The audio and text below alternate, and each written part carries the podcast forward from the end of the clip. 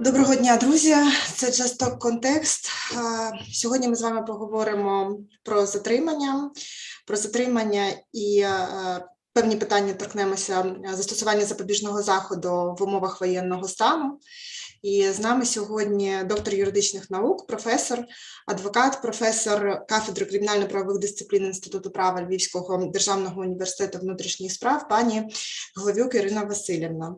Ну, в першу чергу, Ірина Васильівна, дуже е, хочу вас подякувати за те, що ви зголосилися на цю бесіду, тому що ну без перебільшення скажу, що ви є гуру кримінального процесу, і е, е, я думаю, цей підкаст, який буде записаний, він буде дуже корисним е, практикам. Тому дуже дякую вам в першу чергу за це. А, І воєнний стан, да? змінюється все абсолютно правове суспільне життя, змінюється нормативна база кримінального провадження. А що власне на сьогоднішній день змінилося в контексті затримання і обрання запобіжного заходу в чинному законодавстві? Дякую, шановна Віра Володимирівна, теж за можливість взяти участь в цій бесіді, в цьому обговоренні. Питання дійсно не те, що актуальне, а, на жаль, дуже актуальне, скажімо так. І е, законодавство є динамічним в цьому питанні.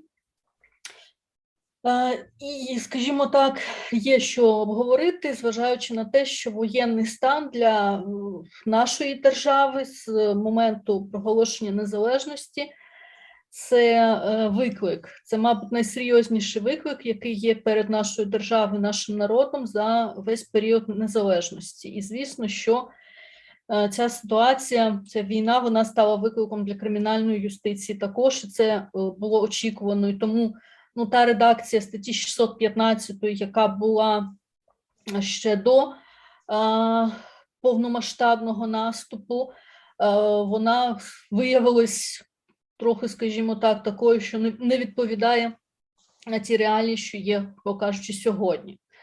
Якщо говорити про затримання і обрання запобіжного заходу, то дійсно е, нове є, але більше вони торкаються не затримання, оскільки ну, по затриманню були пропозиції змін до 208 статті, вони не були реалізовані станом на даний час. Але вони були, вони були доволі цікаві. Але е, якщо говорити про дозвіл на затримання з метою приводу, то керівник органу прокуратури наразі може приймати це рішення, якщо об'єктивно є неможливість розгляду відповідного питання е, слідчим суддею. Що стосується тримання під вартою, то е, ситуація складається ну, обрання цього запобіжного заходу і продовження строків. Е, Звісно, що то ситуація складається е, дуже цікава, оскільки, е, ну, по-перше, ну, як мінімум, можна виділити деякі правові режими зараз вирішення питання стосовно обрання запобіжного заходу вигляді тримання під вартою і продовження строків цього запобіжного заходу. Е, Стандартний режим, да, звичайно, до якого всі ми звикли, тобто обирається, якщо мова йде про досудове розслідування, то обирається запобіжний захід слідчим суддею в тих місцевостях, де немає активних бойових дій, де функціонують суди, так, і є можливість об'єктивно виконання слідчим суддею своїх повноважень. Тобто тут, в принципі, порядок згідно з КПК є загальним, хоча є і роз'яснення певні Верховного суду вже стосовно процедури. Але я думаю, що по процедурі ми окремо, е, скажімо так, сьогодні трохи детальніше проговоримо, оскільки це саме процедурні моменти.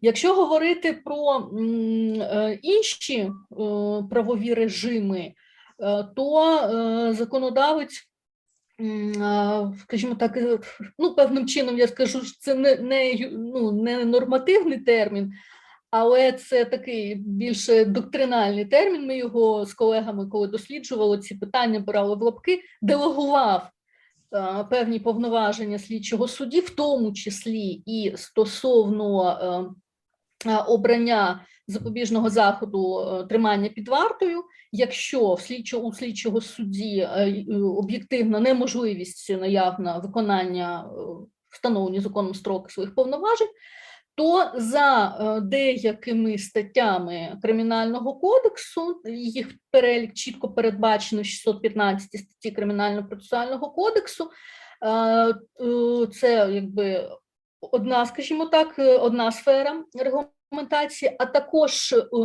у виняткових випадках по інших тяжких, особливо тяжких злочинах, відповідне рішення приймає знову ж е, керівник е, органу прокуратури, вже, грубо кажучи, замість слідчого судді на строк е, до 30 е, діб.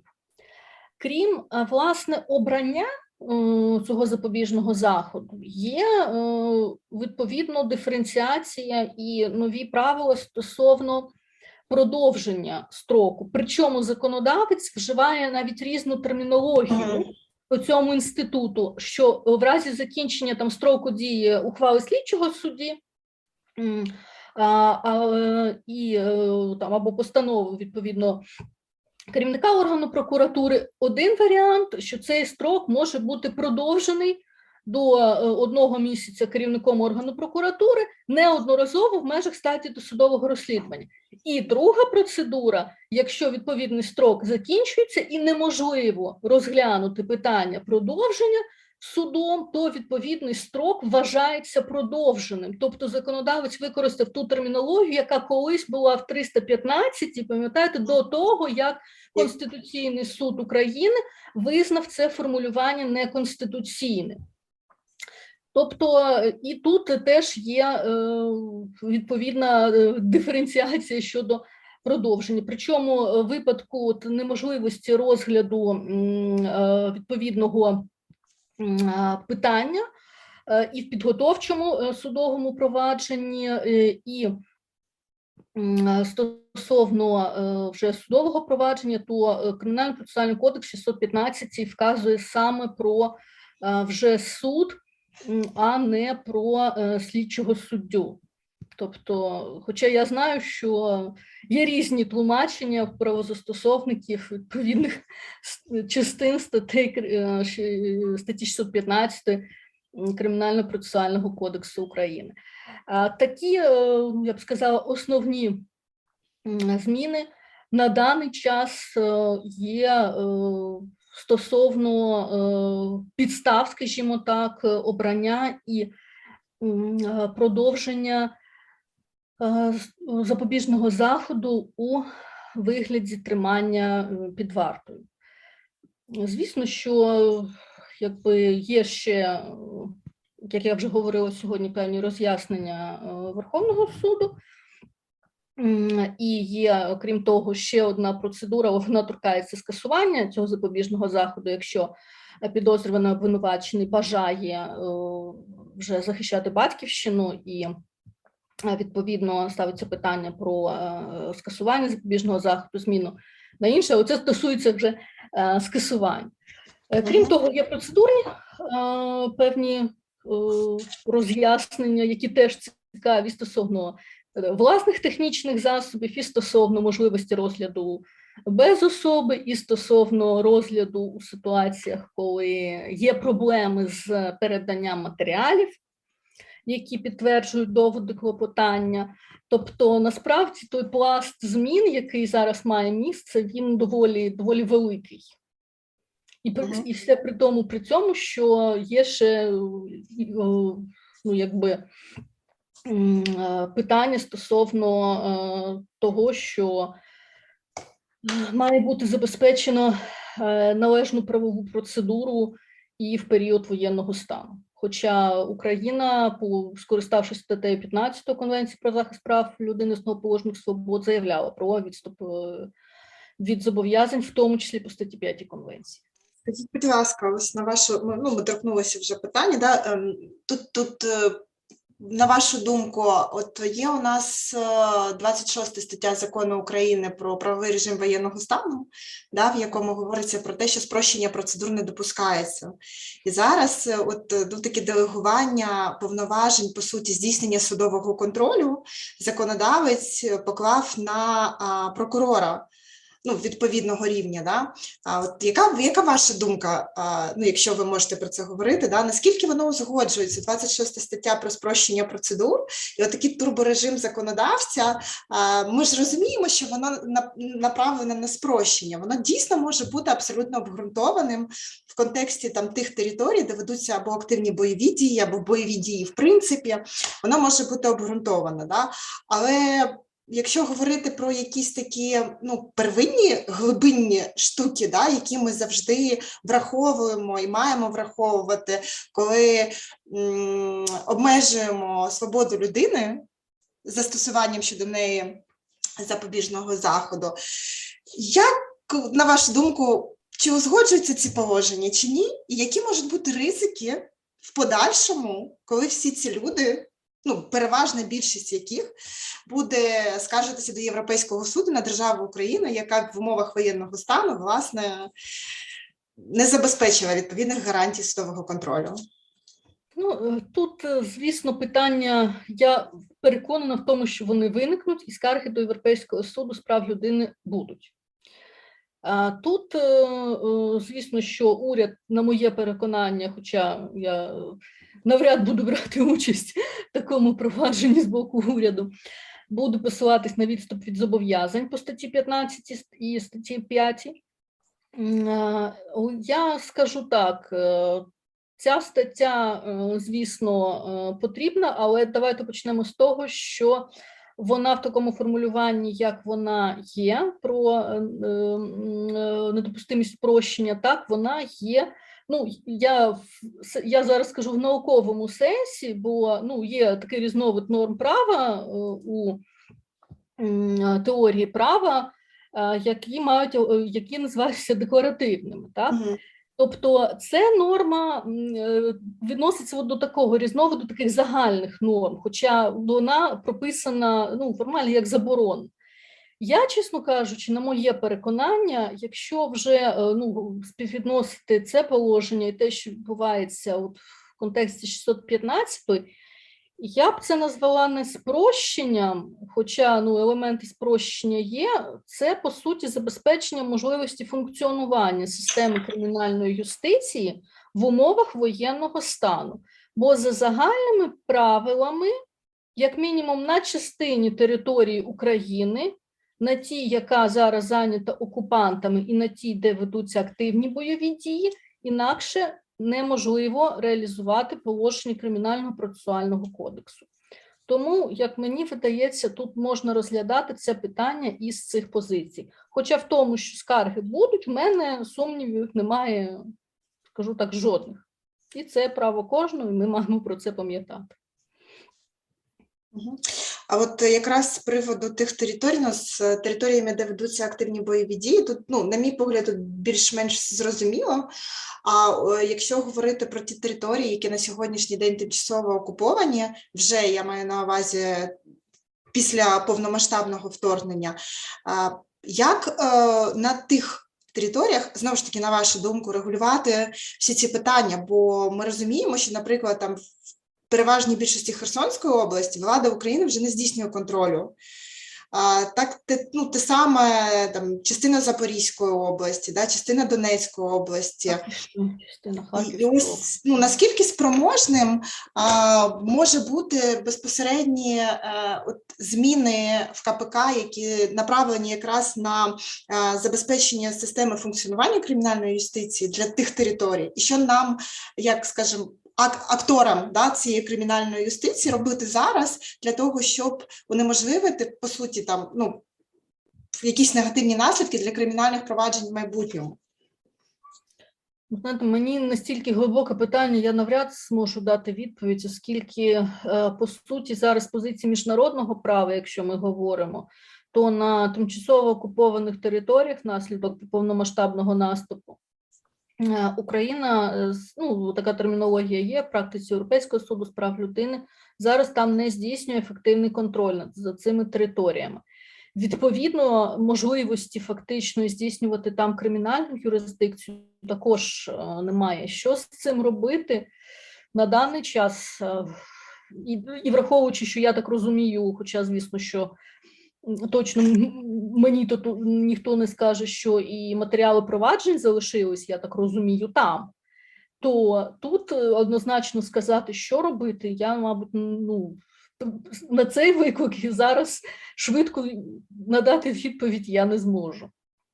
Це Мгм. той виклик, над яким треба думати, треба працювати, бо з урахуванням того, що відбувається, поки не вони не будуть доокуповані, а я сподіваюся, що це буде найближчим часом. Я вірю в це, як і всі е, українці, то з цим щось зробити буде, як мені видається, доволі складно через те, що відсутній ефективний контроль на тих територіях. Зрозуміло, дякую. Скажіть, будь ласка, ви торкалися ще питання процедурних моментів. Да? Давайте поговоримо про процедурні моменти, про процедурні особливості, як воно все має відбуватися згідно з новими приписами. Які тут, можливо, є проблеми застосування, бо вже є, а, вже є реєстри, можна користуватися реєстром судових рішень, і дійсно там вже дуже, до речі, багато рішень, які прийняті судами з 24 лютого, і ну, навіть вже можна простежити певну еволюцію а, застосування новітніх норм. А ось процедурні моменти, бо не всі там практики, які будуть нас слухати, ну, якби так проводили таку аналітику, яку проводили ви з цього приводу. Тому, якщо можна, поділ- поділіться, будь ласка. А, Ну, можемо, звісно, але проблема в тому, що на даний час для громадян, в тому числі до мене, реєстр все ще закритий. Угу. Це, до речі, проблема насправді, як для адвокатів, так і для представників сторони обвинувачення. Насправді, да, тут, тут дуже важко. Тому нам складно робити аналітику, бо ми не маємо зараз ем- тої емпірики, до якої ми звикли. Звісно, що ми спілкуємось з колегами-практиками, але це зовсім не те, що прочитати і там систематизувати і виявити якісь проблемні питання в е, великій кількості судових рішень. Е, І з того, що, е, хоча ну, ініціювала Національна асоціація адвокатів України питання стосовно можливості е, доступу саме адвокатів до е, цього реєстру, поки що це питання не вирішено. Е, І з того, що якби тих процедурних моментів, на які ми звернули увагу з колегами, коли працювали над коментарем нашим до цього розділу. Я сподіваюся, що він був і буде корисним для практиків. Е, І е, ми звернули увагу на е, такі цікаві моменти, які пов'язані із, зокрема, питаннями особистої участі сторін, і в першу чергу сторони захисту у питаннях, пов'язаних із розглядом клопотань щодо запобіжних заходів, і питання стосовно матеріалів. Адже якщо ми говоримо про е, провадження, ну умовно так його назвемо без особи, е, то е, в цій частині зміни до КПК не вносились. Ви маєте на увазі провадження, в яких не повідомлено про підозру, так? Ні, Я маю Чи- на увазі провадження, де розгляд клопотання про обрання запобіжного заходу розглядається без участі підозрюваного, ну, без присутності його. Звісно, що в ідеалі я підтримую абсолютно те роз'яснення і вважаю, що воно давно мало претендувати на статус норми у кримінальному процесуальному кодексі е, стосовно е, можливості участі е, в режимі відеоконференції за допомогою, в тому числі і власних технічних засобів, оскільки ну, світ змінюється, е, інші процеси, якби е, інші процеси там має є така можливість, кримінальний процес. Ну з точки зору теорії, кримінальний процес вважається таким, що завжди був найбільш консервативним і найменш таким, що от є гнучким до змін. Тому, в принципі, я розумію причини такого. Такого відношення, але е, з позиції ну, участі е, за, за допомогою власних технічних засобів я абсолютно підтримую. А от щодо м, от формулювання, якщо я е, правильно е, пам'ятаю, так було е, в листі е, Верховного суду від 3 березня є ще і роз'яснення, що може бути в ну, виняткових випадках розгляд клопотання без участі підозрюваного з належною мотивацією такої процедури розгляду. Ну, одна справа, якщо так трапилося, що сторона захисту на це погоджується, і я знаю з ваших публікацій, Віра що такі випадки є. Інша справа зовсім буде, якщо сторона захисту на це не погодиться. І е, якби не завжди, особливо ну, в різних частинах України, є можливість е, брати участь в засіданні через відеоконференцію. І це теж є певним викликом в тій ситуації, що склалося, оскільки е, право на захист має бути забезпечено. І це теж виклик. До речі, от якраз в цьому контексті якраз теж тільки-тільки з'явилася можливість досліджувати практику, якраз ось е, дуже ну, вбачається оця еволюція, і от якраз про те, що ви говорите про право на захист. Якщо говорити, наприклад, про судові рішення, причому незалежно від е, тих територій, в яких е, здійснюється правосуддя, якщо говорити про судові рішення, там, наприклад, першої половини березня, то просто навіть ці питання про обрання запобіжних заходів, про продовження запобіжних заходів, суди просто пишуть, посилаючись на лист Верховного суду про те, що визнано недоцільним особисту участь для того, щоб не наражати на небезпеку, особливо коли особа утримується там в слідчих ізоляторах. А якщо вже брати судову практику квітня місяця, то якраз вона проеволюціонувала таким чином, що а, в рішеннях суди якраз так і пишуть, що здійснювати, ну тобто ем, без. Без, уча, без участі, але за згодою, а, за, клопотанням сторони захисту, за клопотанням сторони захисту, залучити до провадження.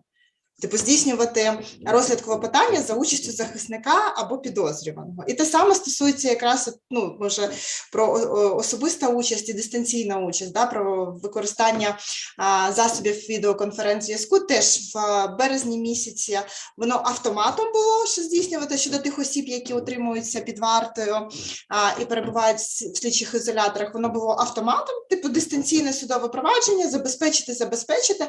А в квітні місяці вже суди вже говорять про те, що здійснювати дистанційне судове провадження за згодою сторони захисту. У випадку незгоди підозрюваного організувати доставку його для участі в судовому засіданні. Тобто тут навіть також бачається певна еволюція е, в цьому ключі. Так, і е, хотіла ще, е, от ми знову ж таки повернутися до майже автоматичного продовження цього запобіжного заходу. Ми вже у нас була вже практика, коли Конституційний суд визнав неконституційним це положення. До речі, в, в одному із проєктів змін до кримінально-процесуального кодексу пропонувалося навіть безальтернативний запобіжний захід. Е, Ну, ви ж ви ж знаєте, ви ж слідкували, да? І Я теж я-. Да, да, да. І я коли читала цей проєкт, хоча він був проголосований Верховною Радою, да, що ми вже такі дежавю, тут дежавю, там дежавю. Так ось в контексті цього автоматичного продовження, чи, е, ну, чи є, е, наприклад, Ну, ми розуміємо, що воєнний стан це дуже серйозна ситуація, да? плюс ситуація правової невизначеності, е, там невизначеності строків і всього іншого. Але чи є сам по собі воєнний стан, скажімо, умовою, яка може зумовлювати автоматичне продовження тримання під вартою особи, на вашу думку? Чи мають бути ще якісь е, там умови, які мають бути враховані? На моє переконання, е, тут, якщо можна, тут трохи поділю це питання. Е, Є знову ж в листі Верховного суду було вказано на те, що треба враховувати воєнний стан як ризик, так?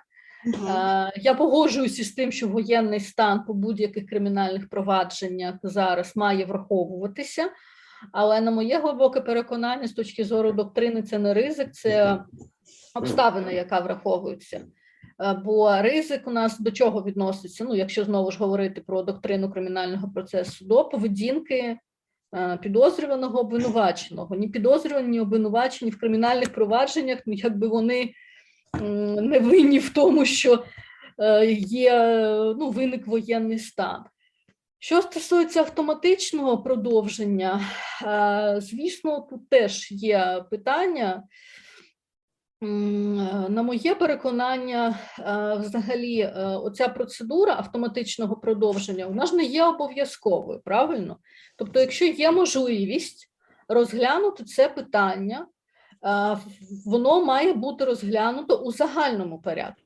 Тобто, хоча прямо в кримінально-процесуальному кодексі це не дуже ну, так написано прямо в 615, і на відміну, до речі, від е, чіт, хоч і оцінних, але більш чітких в цьому контексті формулювань частини першої, де вказано на об'єктивну неможливість, так, там відсутність можливості, таке інше. Хоча ці формулювання є оцінними, але вони все, все одно якісь умови, які мають бути додатково обґрунтовані у відповідних процесуальних рішеннях, встановлюють. Хоча зрозуміло, що оцінний характер є, і е, в кожному конкретному провадженні е, має бути оцінюватися обстановка. Тобто, е, е, насправді, е, відповідні положення 615 стосовно того, що строк запобіжного заходу вважається продовженим, необхідно тлумачити їх як такі, що встановлюють таку виняткову процедуру, тобто ту, яка застосовується в ситуаціях, коли е, звичайний, звичний там звична кримінально-процесуальна форма, м, яка характерна для проваджень е, в режимі, е, який був до воєнного стану, не може бути застосована. Хоча у відповідних е, частина статті 615 це не дуже правильно прописано, на моє переконання. Е, І е, звісно, що е, це вважається продовженим. Це ну, почнемо з того, що це формулювання, е, е, е, воно е, м, е, має е, такий характер, що, е, ну, по-перше, е, ці норми е, були прийняті е, для забезпечення легітимної мети, так, якщо говорити е, е, термінологію Європейського суду з прав людини, легітимна мета тут захист е, народу, захист держави від е, загарбника і забезпечення функціонування системи кримінальної юстиції. Тобто тут легітимна мета цієї процедури вона вбачається. Разом з тим, е, ну звісно, що неможливість провести підготовче судове засідання, судовий розгляд, воно може мати місце і має місце така ситуація. Але все ж таки, ну мені здається, що е, якісь запобіжники мали б бути в цій ситуації, оскільки ну, ми, вра- ми прекрасно розуміємо, що як і в режимі мирного часу, е, з плином часу ці ризики, які торкаються поведінки підозрюваного, ну в даному випадку йдеться про обвинуваченого, вони можуть змінитись. Вони можуть змінитись і в воєнний час теж. Але це ну, якби абсолютно не враховується в даному випадку. е, Баланс законодавець переніс, надав ем, не баланс, перепрошую. Такий пріоритет е, законодавцем був е, наданий тому завданню кримінального провадження, що захист особи суспільства держави від кримінальних правопорушень і забезпечення функціонування кримінальної юстиції в умовах воєнного стану. Судячи з того, як прописані норми, пріоритет віддано Ну, це очевидно. Тут, тут, да, тут це очевидно, воно на поверхні. А от а як ви думаєте, е, ви кажете про запобіжники? А що могло б бути такими запобіжниками для того, щоб е, ну, дотримати по суті цю пропорційність і баланс інтересів між захистом в умовах воєнного стану, і все ж таки у нас з іншого боку залишається людина, де підозрюваний чи обвинувачений, проти якого виступає взагалі вся махіна державного апарату. А в умовах воєнного стану виходить така ситуація, що а, ну, пріоритет. Якраз на, ну, на потреби досудового розслідування дуже очевидно перекладається. Що могло б бути такими запобіжниками для того, щоб вирівняти цю ситуацію і забезпечити цю пропорційність? Таким би запобіжником могла б бути процедура розгляду цього питання в іншому суді, там де є можливість е, розгляду цього питання навіть в умовах е, участі сторони захисту в режимі відеоконференції. Тобто можна було б таку ну, екстраординарну, назвемо її так, процедуру передбачити. Прекрасно зрозуміло, що в умовах воєнного стану з організаційних питань, фінансових і інших е, це може бути ускладнено, але е, в аспекті забезпечення права на захист ця процедура була б, як мені здається, таким релевантним запобіжником е, захисту е, і права людини на е, свободу. І як мені Ну, здається, якщо б е, ну, якщо, звісно, е, була б можливість забезпечити е, технічно було е, знову ж в різних частинах України різна ситуація по бойовим діям, участь е, е, онлайн, навіть в іншому суді, де е, в місцевості, де не ведуться ці дії, то мені здається, цю процедуру можна було б розглядати як запобіжник. Особливо враховуючи те, що скарги да, на відповідні рішення законодавець поклав на ну тобто передбачив таку можливість розглядати іншим судом, а не тим судом, в межах юрисдикції якого здійснюється досудове розслідування. Тому да, тут я з вами абсолютно погоджуюся. Тим більше, що знову ж таки, повертаючись до практики судової, знаходили дуже багато судових рішень. Ну, це переважно там декілька судів, але в яких зазначено про те, що розгляд е, справи відкласти до закінчення воєнного стану, причому по тяжких е, злочинах, ну скоріш за все, там особа має якийсь запобіжний захід. Не буду говорити про тримання під вартою чи ні, враховуючи те, що з рішення цього не було видно, і дуже дуже багато таких рішень. Коли без строку визначення відкладається судове засідання до закінчення воєнного стану, і звісно, що якщо особа перебуває під е, вартою або навіть під домашнім арештом, то все ж таки, мабуть, ця пропорційність вона дійсно страждає. Е, Ну і так, щоб сильно дуже вас не затримувати, ще хотіла е, останнє запитання задати з приводу зловживань. Да, ви, незважаючи на те, що ви такі потужний науковець, ви ще все ж таки є адвокатом. Я розумію, що ви в будь-якому випадку будете представляти сторону захисту. А, Але тут, е, якщо говорити об'єктивно, якщо як ви відчуваєте цю ситуацію, чи ну, таке, скажімо, загальні е, нормативні приписи з приводу делегування судового контролю на відповідного прокурора, чи не є це такою собі, ну чи не може бути це таким полем для зловживань сторони обвинувачення своїми повноваженнями, коли за відсутності судового контролю а, сторона обвинувачення може там допускати певні дії? Я е, як завжди е, з усією повагою відношусь до колег е, з усіх боків процесуальних барикад, звісно, що. Але ми маємо визнати, що коли е, повноваження концентруються в однієї сторони, фактично за відсутності можливості впливу іншої сторони або незалежного арбітра у вигляді слідчого судді або суду, ризик зловживань є завжди. Європейський суд з прав людини вже неодноразово вказував на проблеми з упередженістю прокурора як сторони обвинувачення ще по кодексу 60-го року. Але я думаю, що з урахуванням цих нових положень 615 ці правові позиції абсолютно релевантні. Звісно, що є надія на те, що зловживань не буде. Е, Але е, гіпотетично дійсно вони, вони можливі, оскільки є концентрація е, у однієї сторони, і питання судового контролю вони ускладнені.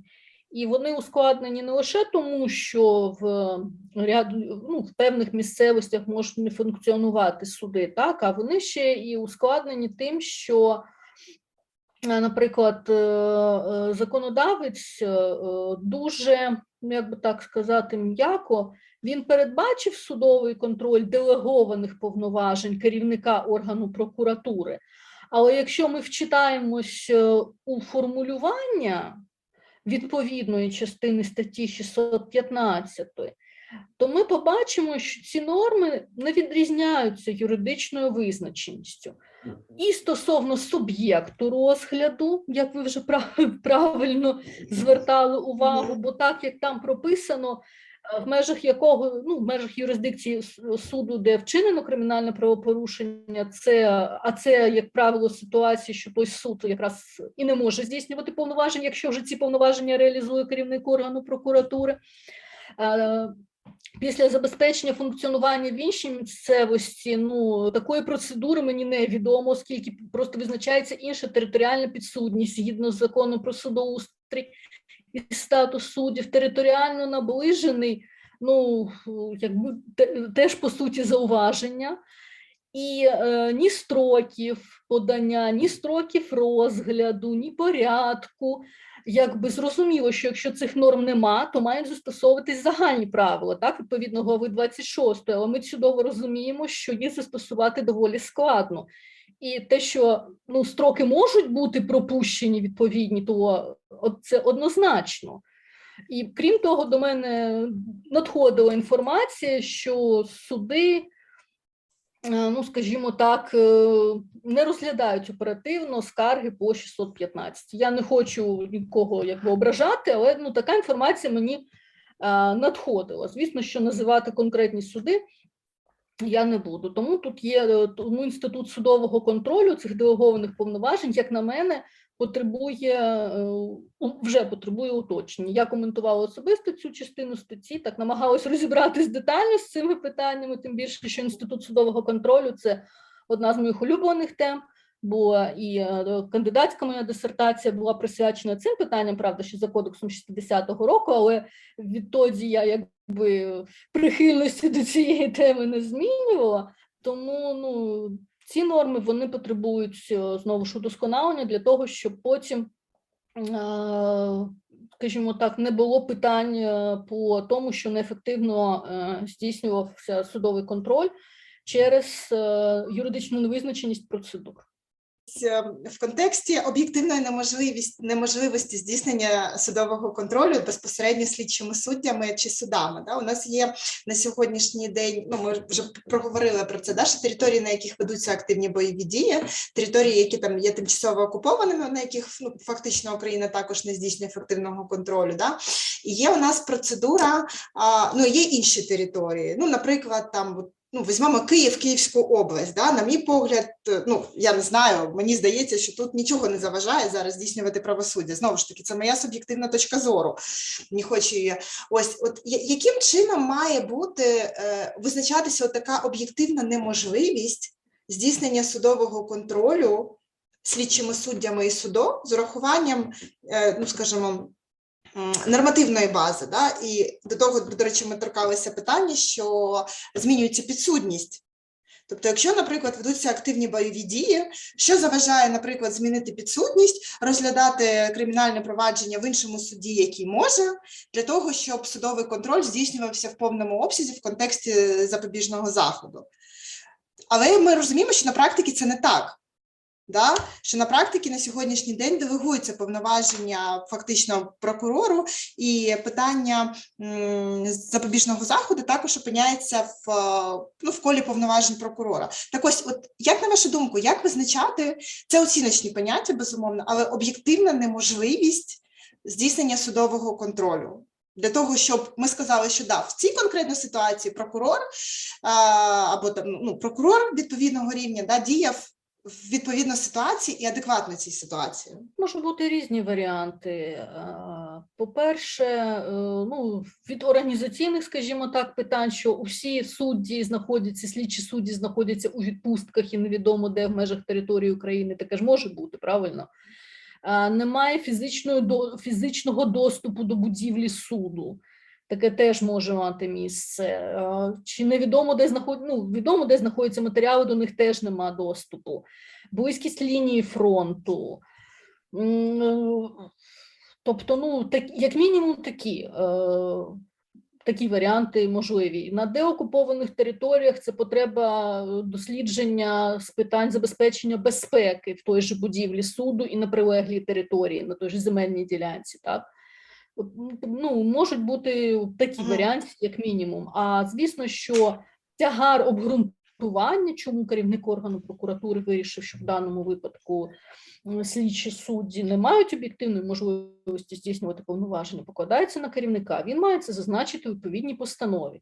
І от якщо потім виявиться, що там нічого такого не було, звісно, що ми будемо ставити під питання і на дотримання належної правової процедури. Якщо йдеться про обшук, то звісно, що питання допустимості доказів теж будуть поставлені під сумнів.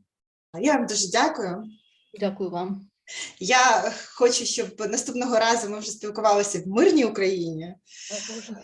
Бажаю вам всього найкращого, тримайтеся і слава Україні! Героям слави до зустрічі, щоб ми вже зустрілися особисто е, в містах і по всій території України, де не буде вибухів, всього іншого, і, і вже зможемо е, говорити про те, що е, ці питання вже таку гостру актуальність втратили. Скоріше настав цей час, коли ці питання втратять гостру актуальність.